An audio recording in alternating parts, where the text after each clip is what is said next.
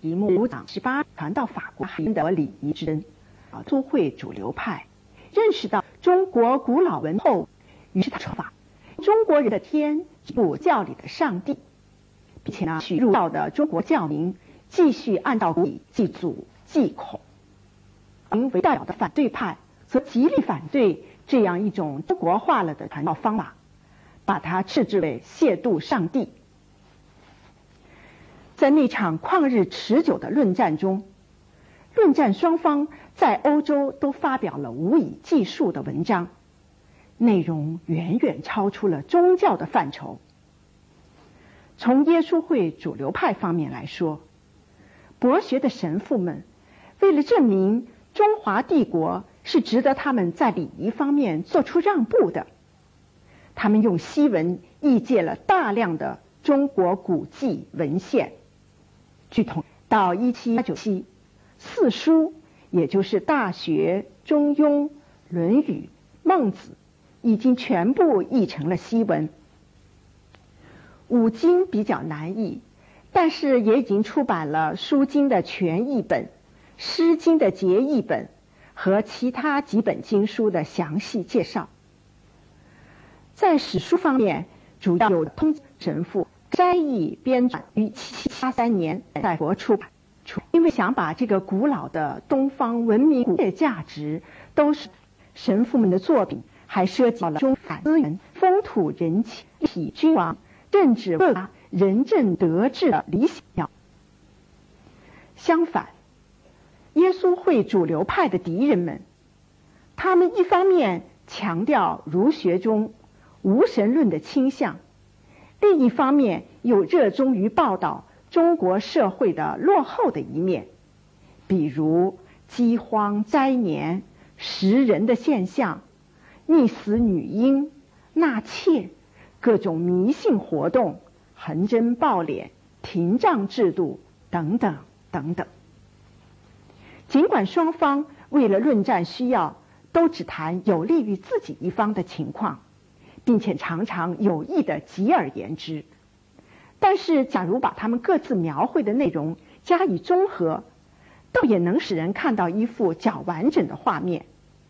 应该说，基本上反映了有着五千年文明史的中华帝国的全貌。当然，这幅古墓，他作品才更大是岁东大的是这四部书，以明神父日有巴德神华帝国全志。共四卷，一七三六年出版，由钱德明神父主编的《北京传教士关于中国人历史、科学、技艺、习俗录》，共十六卷，一七七六到一八一四年间出版。奇异而有趣的信札，又译作《耶稣会士书简集》，共三十四卷。一七零二到一七七六年出版。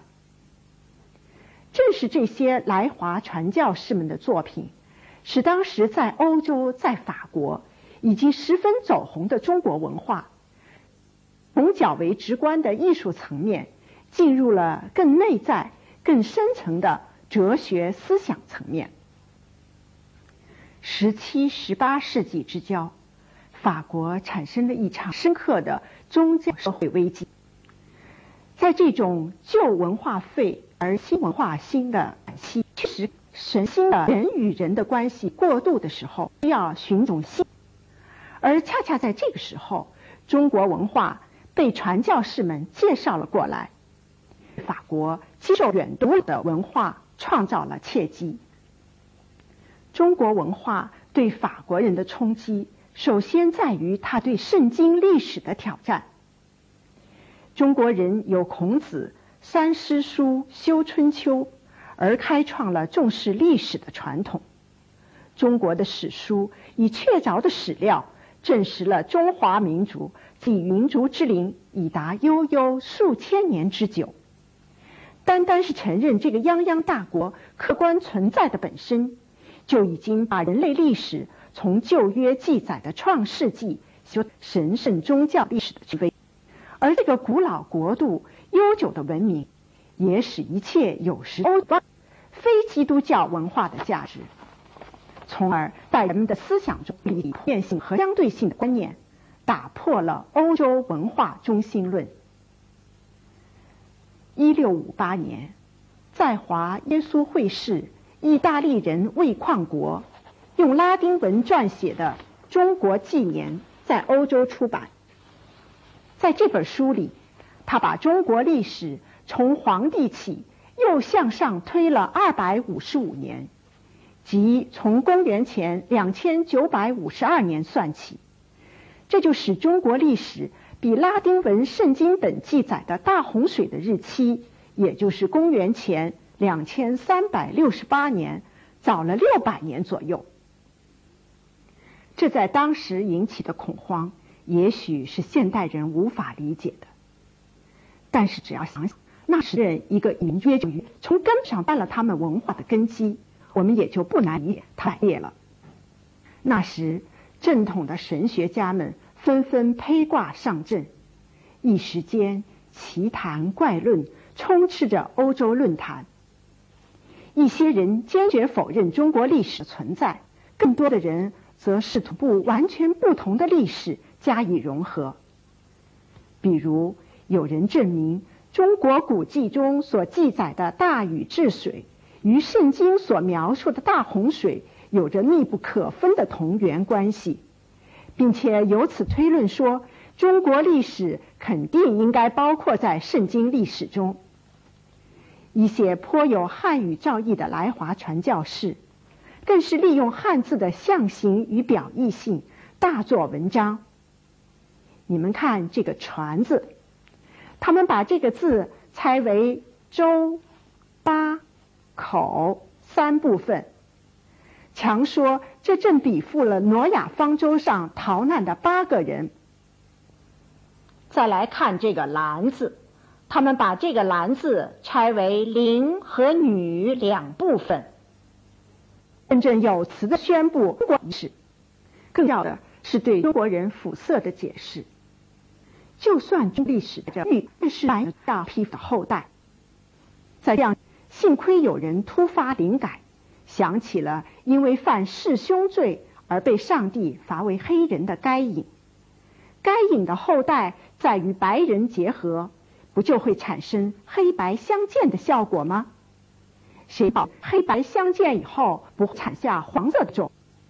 不过就在那些虔诚的信徒们使出浑身血，费尽九牛二虎之力，勉强把两部毫无相干的历史硬是扯在一起时，他们却在无意中认可了异国文化、他民族历史的客观存在，而承认这些事实本身，不是已经使他们与基督教教义背道而驰，并且已出去很远吗？于那奉史料的发现来震惊，并且进一步检验批判圣经，在法国文化史上，自贝尔以后。所有的自由思想家几乎都从中国历史的客观存在中，在理论和事实两个方面找到了支持文化普遍性的依据。伏尔泰是最重视中国历史文化价值的启蒙思想家，他在撰写世界上第一部人类文明史《论风俗》时，有意把中国放在。第一、第二章的重要地位，以中国开篇，以此来反驳圣经历史是悖论、人产文化。那么，对它在于承认国文化的独特性，承认中国历史的悠久。总之，发现中国对启蒙时代的有识之士具有普遍的其意义。更何况，中国文化重现实。重现世的优传统，从宗教、社、政治等各个方面都诱惑于公题上。大多数想家相信这门观点，如得赖于敬天秉公，也让此注重理性的儒教和自十七世纪末就在法国悄然兴起然宗教十分论者，方理性信仰为干预人间的事物，而听任万物按照自然法则行事。而儒教完全符合这些则，在自然神论眼中，儒教不仅雄辩地证明了自然神论的古老性、普遍性，而且以其简朴崇高的祭天礼仪、注重道德、讲宽容、讲公正的理性教义，为十八世纪的宗教改革提供了可资借鉴的榜样。法国的无神论者们。也从中国哲学思想中得到了启示。早在17世纪，一些不信神者就借助着传教士们介绍的宋明理学，宣传无神论的观点。哲学家拉莫特、勒瓦耶、比耶尔贝尔，他们都以中国为例，证明道德与宗教的可分离性。不有无神论者道天可以存在的。到了十八世纪，具有唯物主义思想的启蒙作家，诸如狄德罗、艾尔维修、霍尔巴赫，他们更加赞赏儒家学说的理性特征。他们都从中国文化的非宗教传统中获益匪浅在政治体制统的了以伏尔泰以及思想家。以及对仁政德治、科举等诸多思想举措推崇备至，法回难，甚至还向法王路易十五进谏，建议他仿效中国皇帝的亲耕农，因此获得了“欧洲孔夫子”的美称。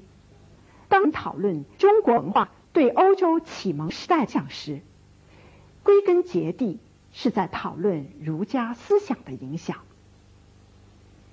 孔子重现世、重人道的思想体系，特别是他的以人为主体的哲学思想和建立在仁政德治基础上的政治理想，给了启蒙思想家如此大的启迪，以致本世纪以来的法国文史界一致公认。十八世纪法国哲学精神的形成与中国有着密切的关系，甚至把这个时代的欧洲称为“中国之欧洲”。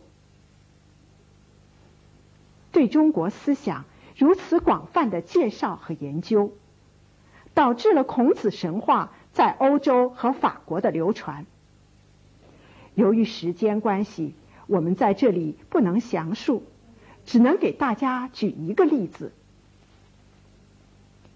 一七五五年，伏尔泰在对中国文化经过长期的研习以后，根据原曲《赵氏孤儿》的法文结义本，改写出幕剧，题目就叫着《中国孤儿》。剧不变迁，变圆的十世纪，而且人物设置与剧情结构。都和赵氏孤儿大相径庭，但是令人惊讶的是，这两出戏所要歌颂的精神却极为相似。大家知道，季君祥创作《赵氏孤儿》，是要在原初的舞台上重塑汉民族一批忠君保国的英雄，以此来激励人们抵御外辱的斗志。熟悉中国历史的伏尔泰，对这一点十分清楚。这也正是他钟爱《赵氏孤儿》这出戏的原因。他说，《赵氏孤儿》是一篇宝贵的大作，它使人了解中国精神，有甚于人们对这个大帝国所曾做和所将做的一切陈述。二太所理解的中国精神。就是指道尔跟一大批人所代表重道义、重中华，在抵御外族入侵时所表现出的不可是如，而海要这种中国精神。一七五五年，伏尔泰在致友人的信中，不止一次的提到，他写《中国孤儿》一句，是为了在舞台上。大胆传授孔子的道德。他甚至设想过在台上悬挂孔子的画像，把男主角张替设计成孔门后代，他用孔子的吻来，只是因为考虑到法国观众的欣赏情趣，他才放弃了这一打算。尽管如此，他仍然把这出戏称为五幕孔子道德戏。而我们在中国孤儿一剧的剧本中，也确实能强烈感受到作者的这种意图。在第五幕中，女主角伊达梅在救姑失败的情况下，再次拒绝成吉思汗的求婚，并且和丈夫一起准备以身殉国。他们的壮举震撼了躲在一旁观察的成吉思汗，使他情不自禁地感叹中华文明的伟力。下面就让我们大家一起来看一看这一段录像。这是你对我的爱最珍贵的表露，贤妻，永别了。给我这利剑，请你转过去。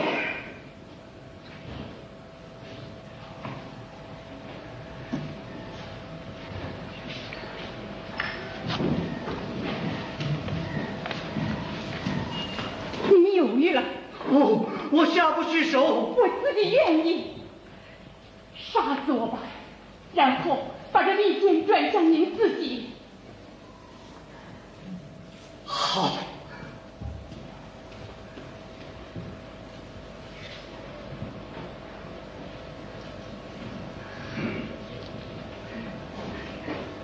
不，先杀我。求您住手！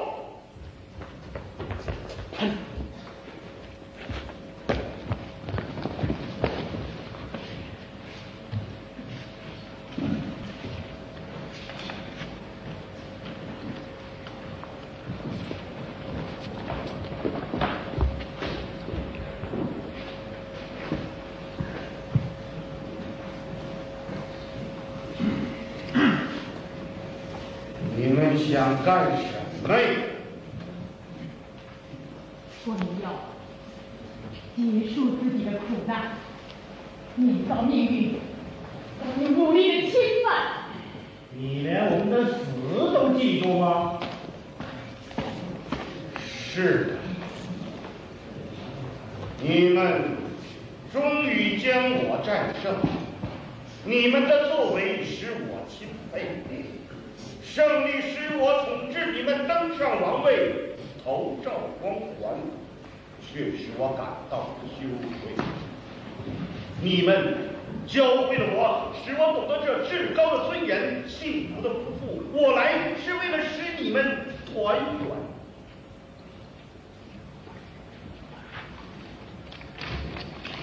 我亲手将你们国家的后代托付。对着不幸之中万幸的孩子和你们的儿子，我都会给予般的爱。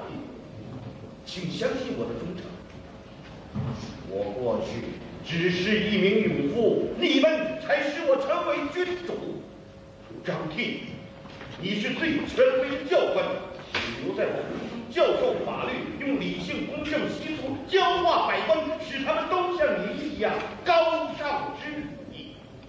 让被统治的民族统治征服者以他们的智慧将国家治理。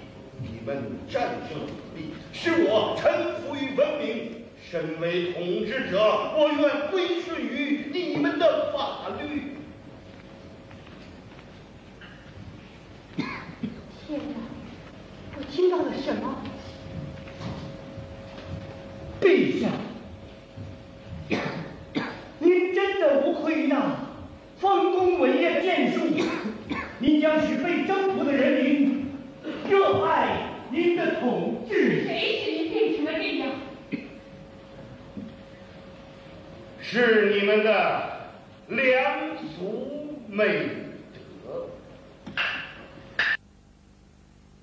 人们很难想象，当十八世纪的法国人看到和听到这一切时。会不为那些坚贞不屈、舍身取义的中国人所动。中国孤儿一剧，一七五五年在巴黎正式上演，从那以来一直是法兰西喜剧院的保留节目，久演不衰。正是通过伏尔泰和其他启蒙思想家如此积极有效的宣传，儒家思想在一切根本问题上，无论是宗教的还是社会的。政治的，都为十八世纪的法国人带来一种新意和启迪。恰如法国前总理希拉克所说：“启蒙思想家在中国看到了一个理性和谐的世界，这个世界听命，且又体现了宇宙之大秩序。他们从这种对世界的看法中汲取了很多思想。”通过启蒙运动的宣传，这些思想导致了法国大革命。这一讲就讲到这里，朋友们再见。